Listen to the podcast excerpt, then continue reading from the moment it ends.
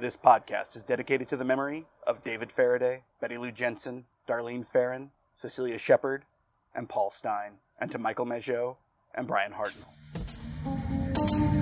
This is Zodiac speaking. A Classic Gunpoint Gaming podcast. I'm your host, Chris Garcia. I want to read from the property inventory of the Vallejo Police Department from August 27, 1992, 11:50. I'm assuming AM. They had served a search warrant on the home of Arthur Leigh Allen. Here's what they noted. Item 1A, videotape, letter Z, bookcase last wall. 2A, table north wall. Epson computer with printer. 3A, yellow disk container, programs with disks. 4A, docs agreement to VPD, same in printer. 5A, fruit, juice, either receipt or release. It's hard to read. Bomb formula. 6A, box with blank note paper. 7A, strips of paper, math. 8A, will and instructions for letter to, it looks like either computer, could be complete VPD. 9A, five containers, disks, manuals for 2A. Reporting Officer Conway. This is a fascinating aspect of this.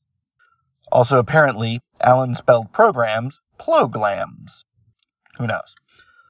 The important thing here is actually the Epson computer. And I say that for a bunch of different reasons. Some of you know I worked for 20 years as a curator at the Computer History Museum. And I believe this computer would have been from somewhere between 1985 and 88. Likely. Not 100% on that. Why is that important? Well, frankly, because what was Arthur Leigh Allen doing with a personal computer in the late 80s, early 90s? I have yet to find any evidence that he was an early net user. We, of course, know that he was, in fact, a pedophile. And there were exchanges, uh, BBS's, bulletin board systems, electronic bulletin board systems that you could access. There were also uh, trade in disk for not just child sexual assault material, but things that would end up sort of becoming known as sort of the anarchist cookbook materials, bomb recipes, as a very good example. One of the fascinating things about people with computers in the 80s, and even up until I'd say about 92, 93, is they typically had a specific reason for it. For example, I like to play video games. And I had hundreds of discs of games. Some people like to write. Since we don't know specifically what was in the programs, we can't really make what is certain of the content. We do know that there is the bomb formula. We also know they took a with blank note paper. My guess is they were trying to figure out if it was the paper that any of the letters were sent from. That's fine. That's pretty typical, really.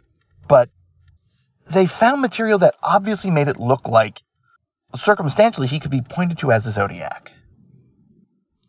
What they also had, and I am 95% sure they have never fessed up to, is they had a somewhat solid profile from material that was found at specifically the Paul Stine scene, and quite likely also from the Lake Berryessa attack. I've never been 100% on this, but it was sort of hinted at at a couple of the Zodiac events I went to in the late 90s that on the car door there were a set of prints. The car door that was left at Lake Berryessa.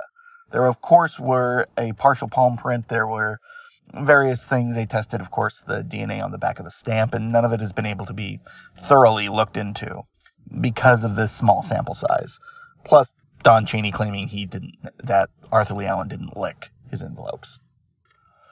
The evidence of Zodiac's intelligence does indicate that he would understand that if he sent letters, there would be evidence, so he probably wouldn't lick them himself.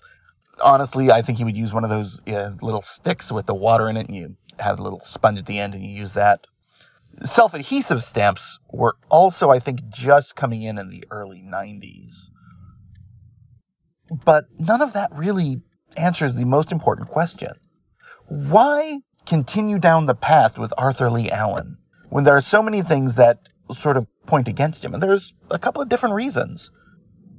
One is no one was as good a suspect. And it continues to be the case. No one is as good a suspect.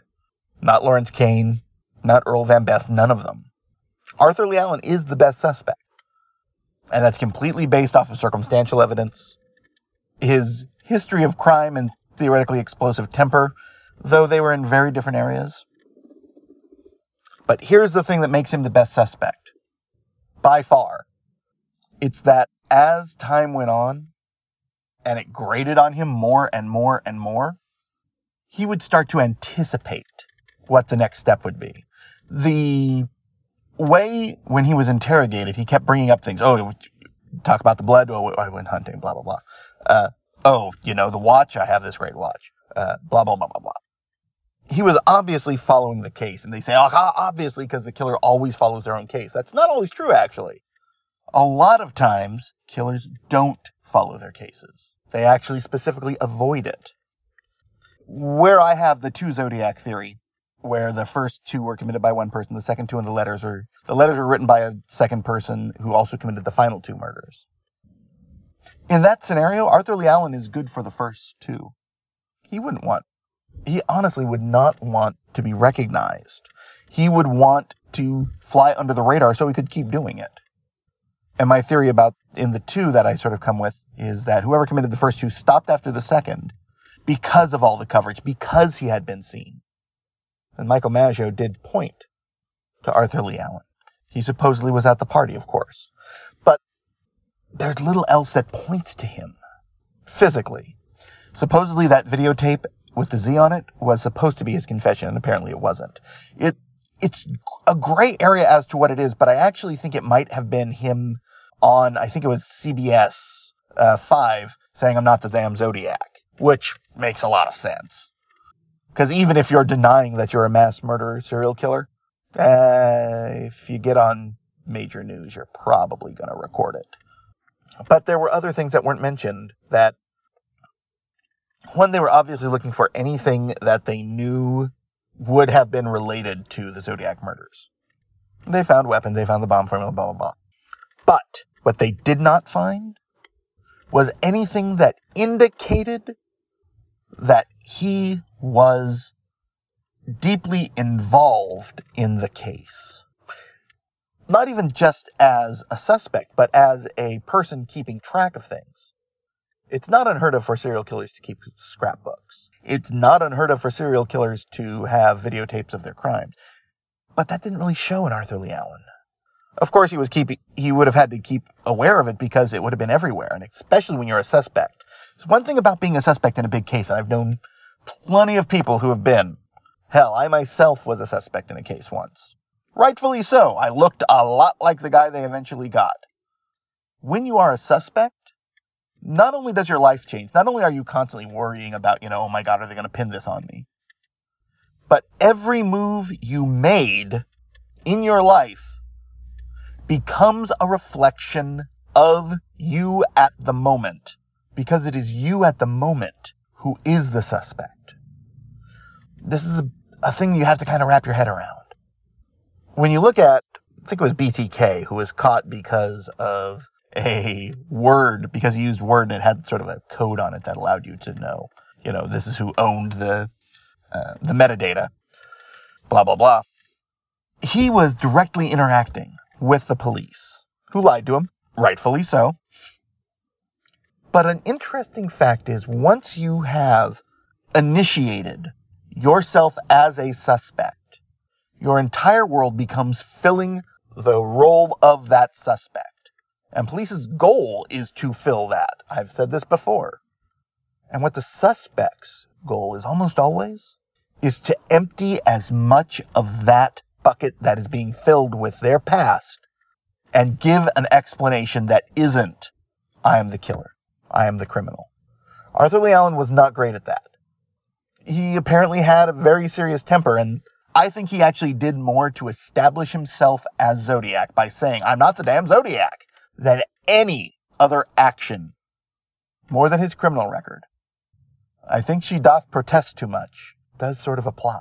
He's a suspect because of David Toschi's hunch, because of Don Cheney's sometimes questioned thoughts. But the reality is, there's nothing tangible that ties him. Thanks for listening to Zodiac Speaking. Next week, it's going to be a stranger one because I'm talking about Eddie Edwards and a strange series of emails.